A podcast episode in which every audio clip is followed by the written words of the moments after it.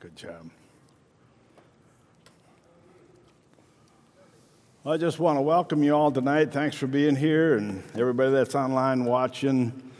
Uh, tonight, we're going to talk about the fruit of the Spirit, which I think Bernie started last week. And tonight, we're going to talk about love. And um, hopefully, I lay a foundation for the first few minutes, and then I'm going to try to apply where love takes us. You know, very familiar verse in Galatians 5, it says, But the Holy Spirit produces this kind of fruit in our lives love, joy, peace, patience, kindness, goodness, faithfulness, gentleness, and self control. You know, and then it says, And there is no law against these things, which is amazing. You know, when you do those things, you're free, you have liberty, there's grace. And, uh, it's so cool to be free from the law, and that's why God wants to produce these things in our lives. In uh, 1 John 4 7, it says, Dear friends, let us continue to love one another, for love is of God. You maybe remember this old song that we used to sing.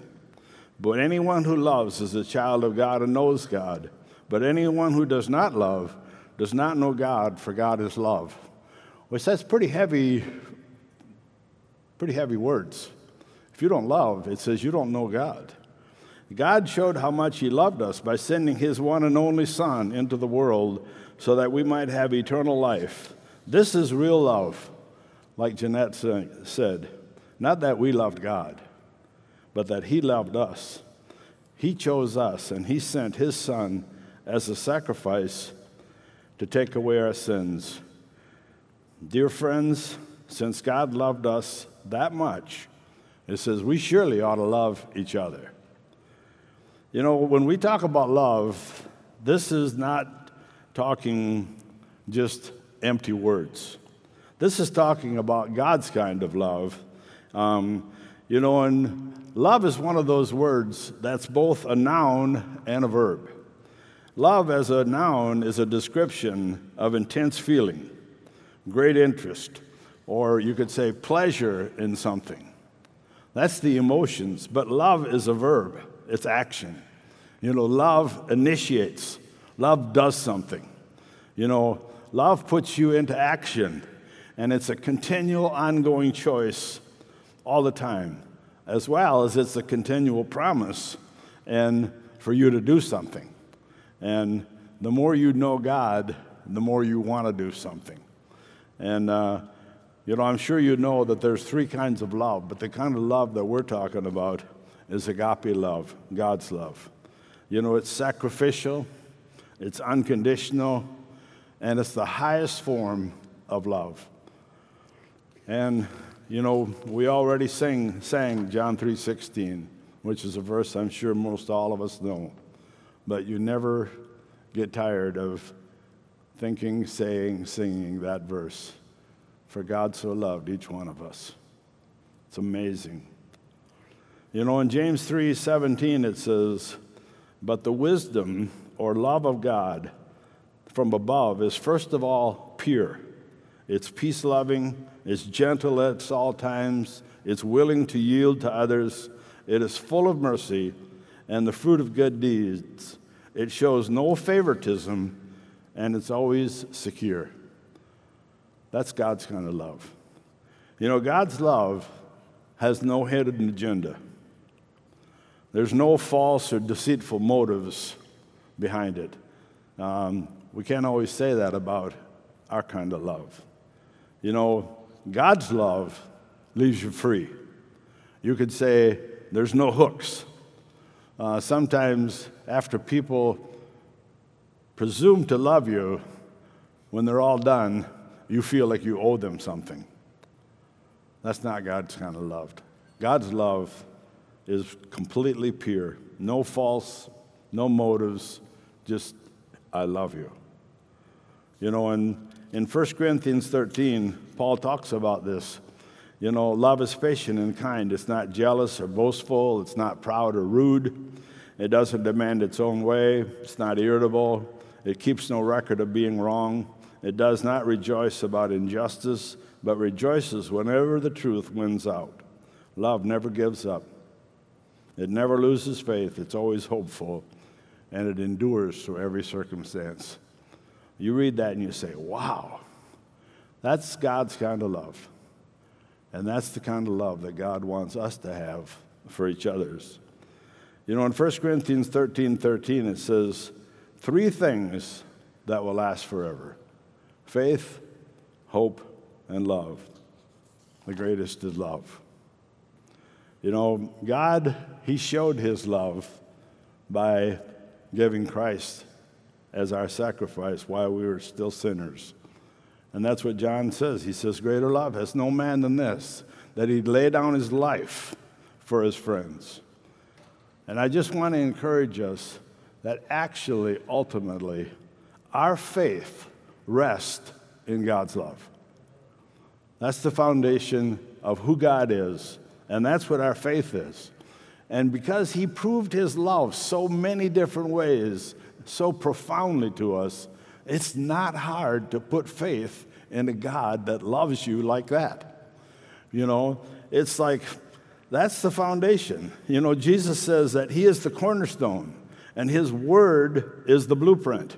And uh, we are living stones, it says, being built together, a habitation of God to offer up spiritual sacrifices. That's what God is working in all of us. And, you know, it's, um, you know, what is really important is that our faith expresses itself by love. You know, by serving, by giving, by encouraging, actually by being Christ like. You know, faith that works by love, or you could say love for God's grace and mercy, because God's love is unconditional. It says, He that spared not his own son, how would he not also freely give us all things?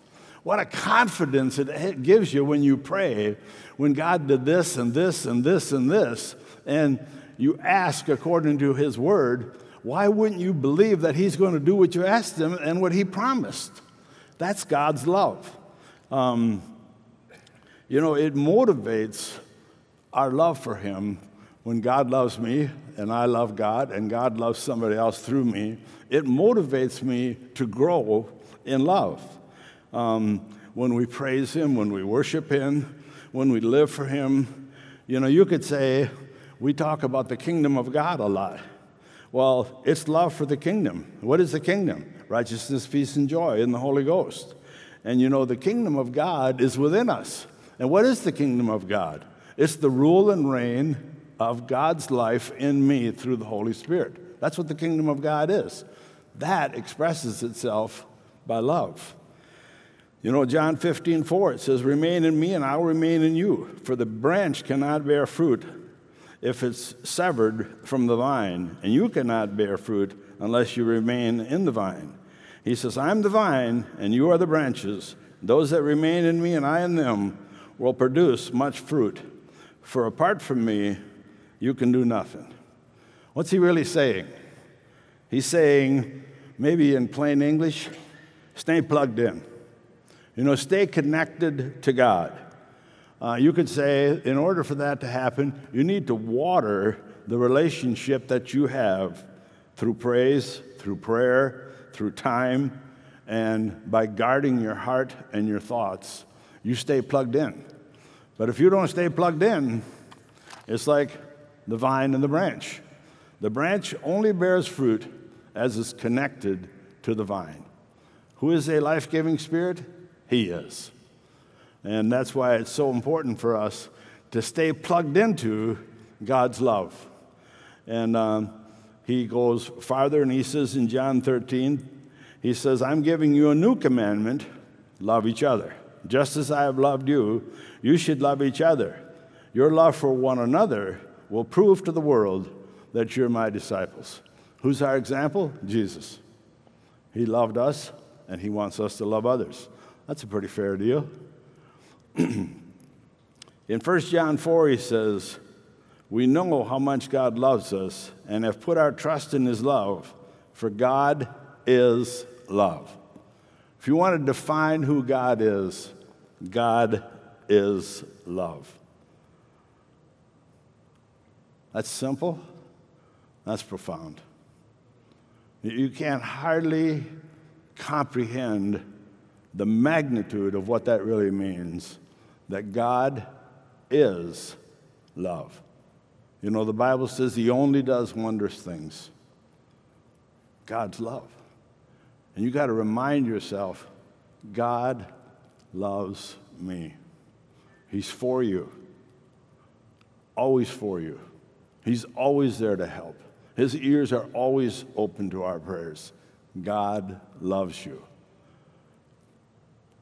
What does the enemy try to do? Get you to not love yourself sometimes. But God loves you. You can't say that enough. God loves me. He says, as we live in God, our love grows more perfect, so we'll be, we will not be afraid on the day of judgment. What a tremendous message if you were here this past Sunday with Seaborn when he stood behind the cross. Wow. It says, such love has no fear because perfect love expels or casts out fear. If we're afraid, it is for fear of punishment, and this shows that we have not fully experienced his perfect love. I don't know if I can say I've totally experienced God's perfect love. You know, we love each other because He first loved us. If anyone says, I love God, but hates a fellow believer, that person's a liar. For if we don't love people we can see, how can we love God whom we cannot see? And He has given us this command those who love God must also love their fellow believer. Now, this verse I came across a few weeks in my devotions, and I read quite often in the Phillips translation, and it really jumped out at me because this, we all know this all the time. Perfect love casts out fear. Well, can you say every day that you never have fear? Maybe. But this is what it says in the Phillips it says, Love contains no fear it says, Indeed, fully developed love expels every particle of fear, for fear always contains some torture of feeling guilty. That's why you fear. Because what does the enemy do? He accuses you, he tries to condemn you, he tries to point a finger at you, he tries to tell you you're not good enough, he tries to shame you. And it's that fear that, you know, that, that's where it comes from. You know, it's like one of my favorite songs. It says, My one defense is your righteousness. Oh God, how I need you. You know, when the enemy comes to point a finger and condemn and shame and put guilt on you, what is our one defense? What Jesus did. He made us the righteousness of God in Christ. That's my defense. That's my only defense. And that's why it says, Oh God, how I need you to remind me that in you I'm forgiven, I'm righteous, and you love me. You know, in 1 John 5, it says, loving God means keeping his commandments. And, uh, you know, that's really the test of our love for God, uh, is do we obey his commandments? You know, everything he says is for our good. Everything he tells us to do is because he loves us. And my love for him is proven by me doing what he tells me to do. Um, simple, but not so easy to do. You know, to obey God every time, every situation. But the more we love God and the more we comprehend his love, the more we want to please him and the more we want to live for him. You know, in 1 Corinthians 3, uh, in the 11th verse, it says, No one can lay another foundation other than we already have in Jesus Christ. Anyone who builds on that foundation may use a variety of materials gold, silver, jewels, wood, hay, or straw. But on the judgment day, fire will reveal what kind of work each builder has done. The fire will show if a person's work has any value. If the work survives, that builder will receive a reward. But if the work is burned up, the builder will suffer great loss. The builder will be saved, but like someone barely escaping through a wall of flames. See, he's saying there's going to come a time when our works are tried by fire. And love is the test. What is the reason? What is the motive? Why are you doing what you're doing? Is it because you love? Or we could put a lot of other reasons why we do some of the things we do. And I don't even want to get into those. You can figure those out. But check the motive of our heart, of why we're doing what we're doing, because someday anything that's not done by love will be burned. That's pretty, uh, that's pretty sobering. You know, in 2 Corinthians 5, it says, Christ's love controls us. Since we believe that Christ died for all, we also believe that we have all died to our old life. You know, I could say, or you could say, your love for God is really the motivating, controlling force that gets you to do what nothing else can get you to do. You got to think about that. See, my love for God, your love for God, gets you to obey the, gets you to do the right thing when you don't always feel like it, but you love God. And you know I shouldn't say that, or I shouldn't do that, or I should do this, because it's your love for God that is really the ultimate thing that gets me to serve, to lay my life down, to offer myself, to do what God wants me to do. It's His love for me. You know, love is amazing. Love sent Jesus to the cross.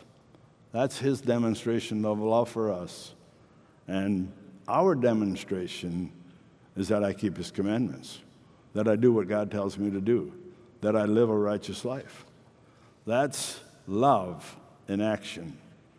You know, in Proverbs 8:13, uh, a lot of verses of words in the Bible are kind of interchangeable, but it says, "All who fear the Lord will hate evil." You could say, "All of those who love God is to hate evil." If you really love God, you hate evil, because what fellowship does light have with darkness? You cannot love evil and love God at the same time. So if you fear or love the Lord, you hate evil.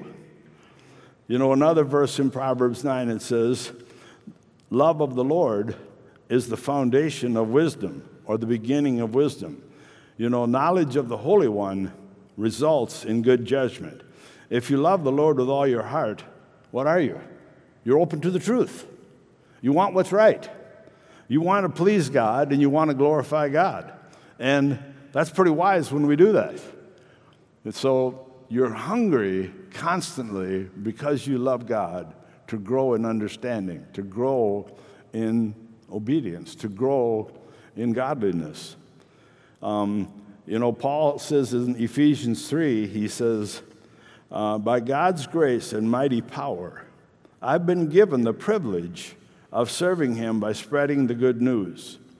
He says, Though I am the least deserving of all of God's people, he graciously gave me the privilege of telling the Gentiles about the endless treasures available to them in Christ.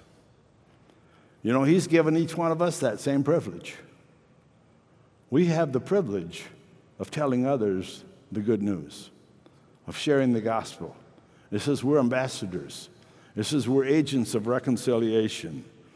Um, you know, and what a privilege to know God each one of us have a testimony of what God did for you. God's love invaded your life, and God changed everything about your life.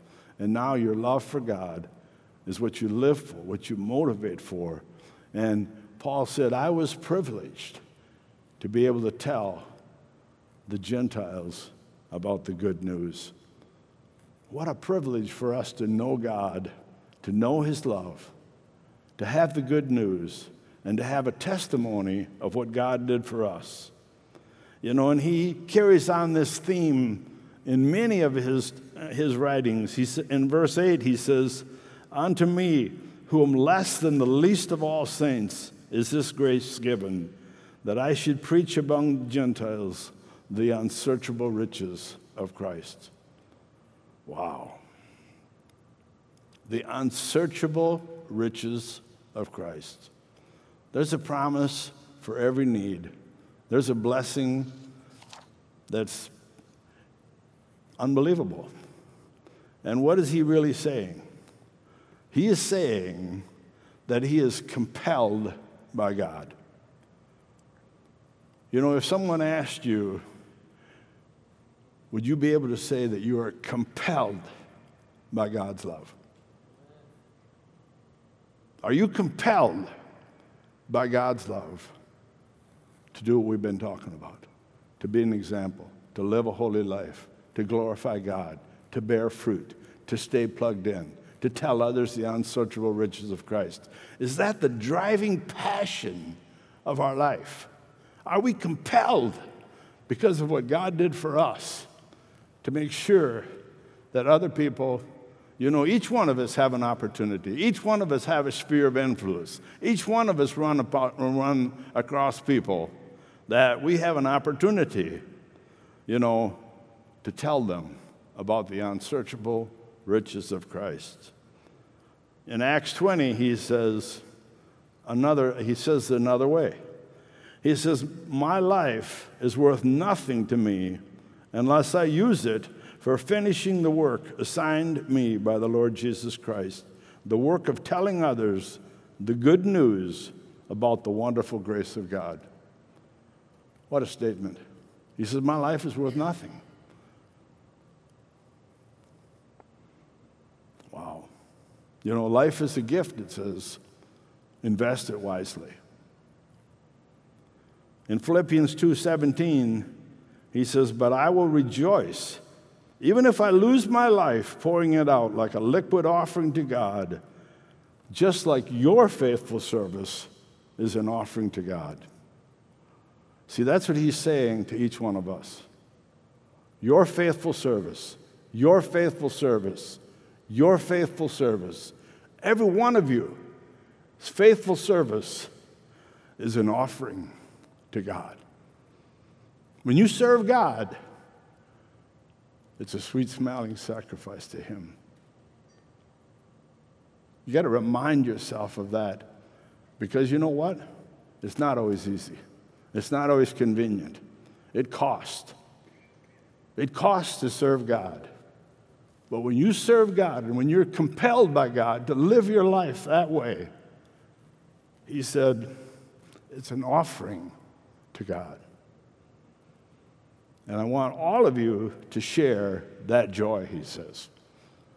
I mean, he found something in God that motivated him to do things that, you know, some of these verses we already read, it says, when he calls himself the less of the least, I don't know what that makes mean. Or when he says these momentary light afflictions, I mean, he, he went through some unbelievable stuff.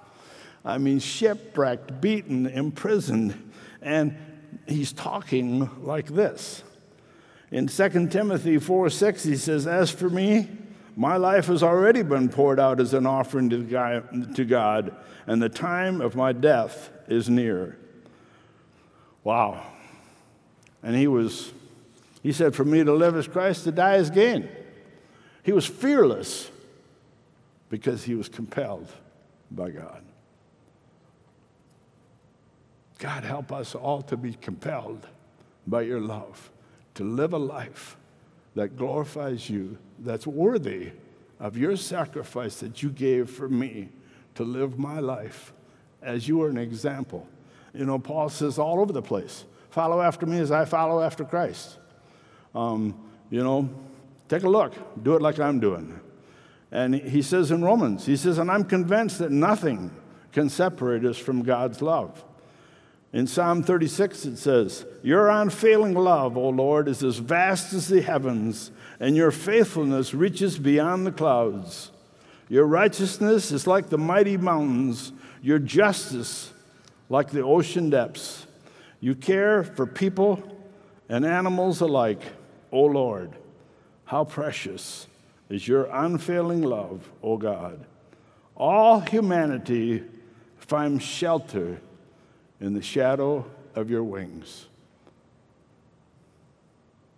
David must have said, I don't know how many times throughout the Psalms, he says, I rest, I trust in your unfailing love. Your unfailing love. Your unfailing love. God never fails. He loves us. He watches over us. He gives us angels charge over us to keep us in all of our ways. God is watching over us all the time. God is at work in our lives every day. In Ephesians 1:15 Paul says, I thank God continually every time I hear of your strong faith in the Lord and your love for God's people everywhere. You know, I think that we don't realize that sometimes people might say that about you. You know, when they see you, and when they see you living for God, and they see you going through hard times, and they see you hanging in there, good job. I'm proud of you for hanging in there. I thank God that you're not giving up. I thank God that you're not turning back. You know, I see people go through stuff and I say, God, that encourages me, that challenges me, that motivates me to see other people going on with God, not giving up, not throwing in the towel, not compromising. See, and that's what he's saying. He says, be an example. You know, we've, we've said, preach the gospel and use words if necessary. You know, Paul says, he says, your life is a letter known and read of all men. When you don't say a word, people are watching. People notice. People see what you do. You know, it says, We are living epistles, known and read of all men. Sometimes your witness of what you do in those situations is as good or better than the best sermon you could preach. That's the love of God. When you do what's right, and you serve God, and you obey God, and you pay the price, that's the love of God being expressed in you and through you.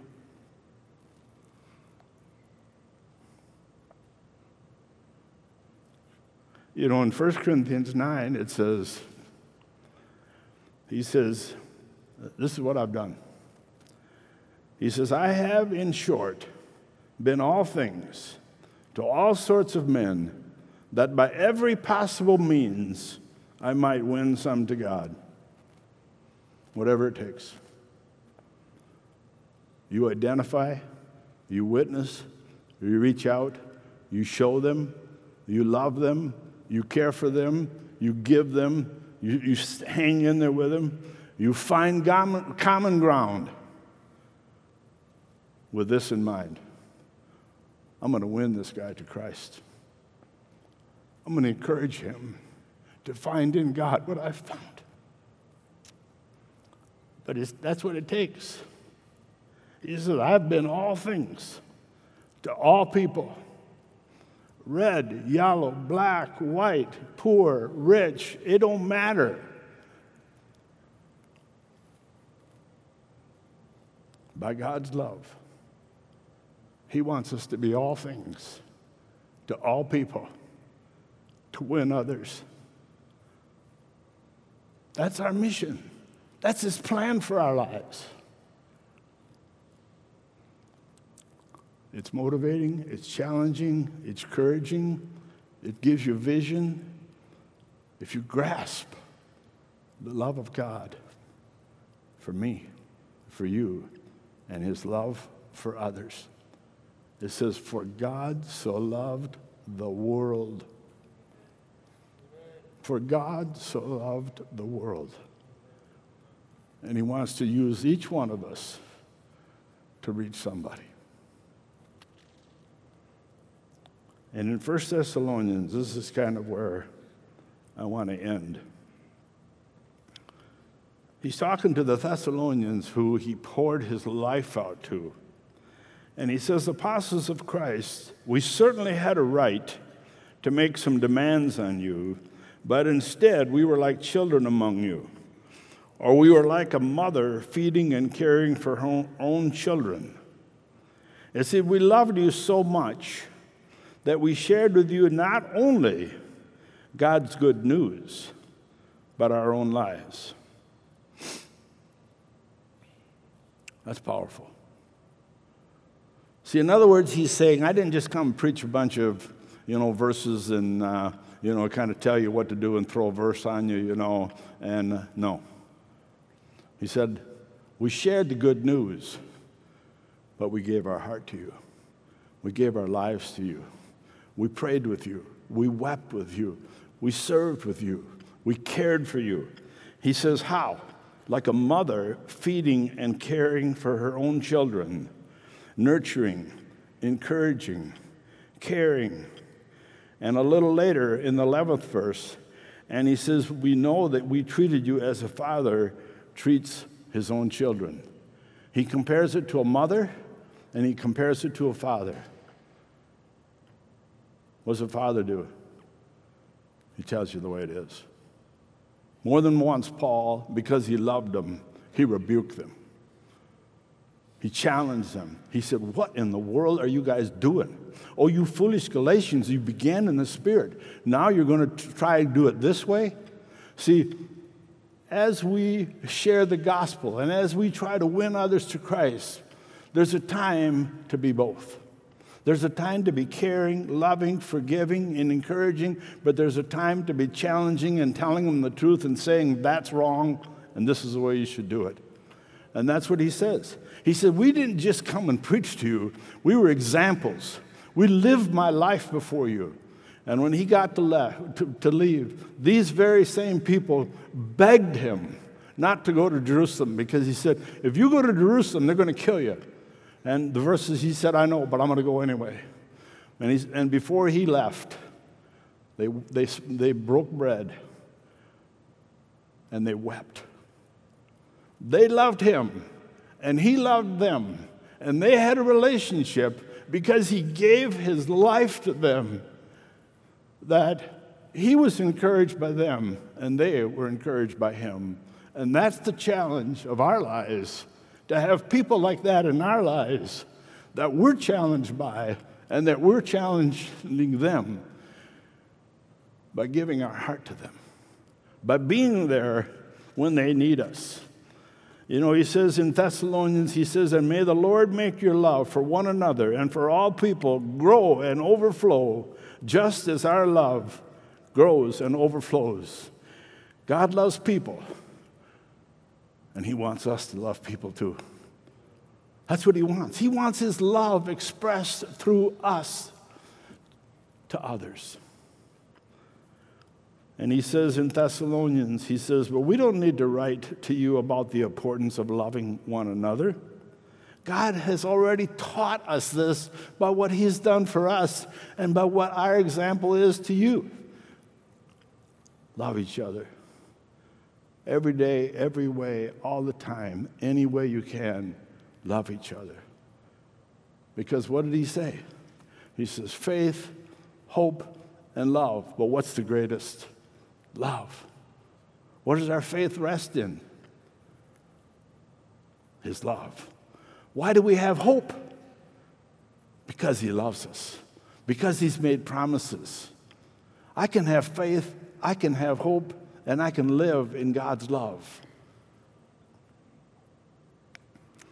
And I'll close with one of my favorite verses. This is in 1 Timothy 1.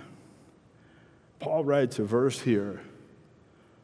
He says, The purpose of my instruction is that all believers would be filled with love that comes from a pure heart, a clear conscience, and a genuine faith. He said, That's the purpose. That's the goal. If we want to shoot as high as we can shoot, all the teaching, all the things that we do, the purpose is that each one of us would be filled with love that comes from a pure heart, a clear conscience, and a genuine faith. That's God's love for each one of us, and that's His plan. And I hope that you're encouraged to live a life full of God's love. As we close, you know, there's an open invitation to any one of us, every one of us, to receive the love of God. It's very simple. It's paid in full. It's free. For God so loved the world. All you have to do is invite Him into your heart. Nobody can do it for you. It's a choice, it's a decision that each one of us gets to make. And if I could make it for you, I'd make it for you because the right answer is yes. But not everybody says yes. But today is the day to say yes to Jesus' love. To live your life full of God's love, forgiven, free, righteous, peace, purpose, and I don't know if there's anybody here that has never accepted Christ like that or online. If you want to text in, you can text in.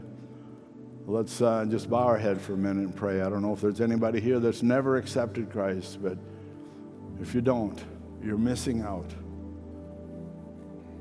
The greatest journey, the greatest purpose, the greatest freedom is to find God.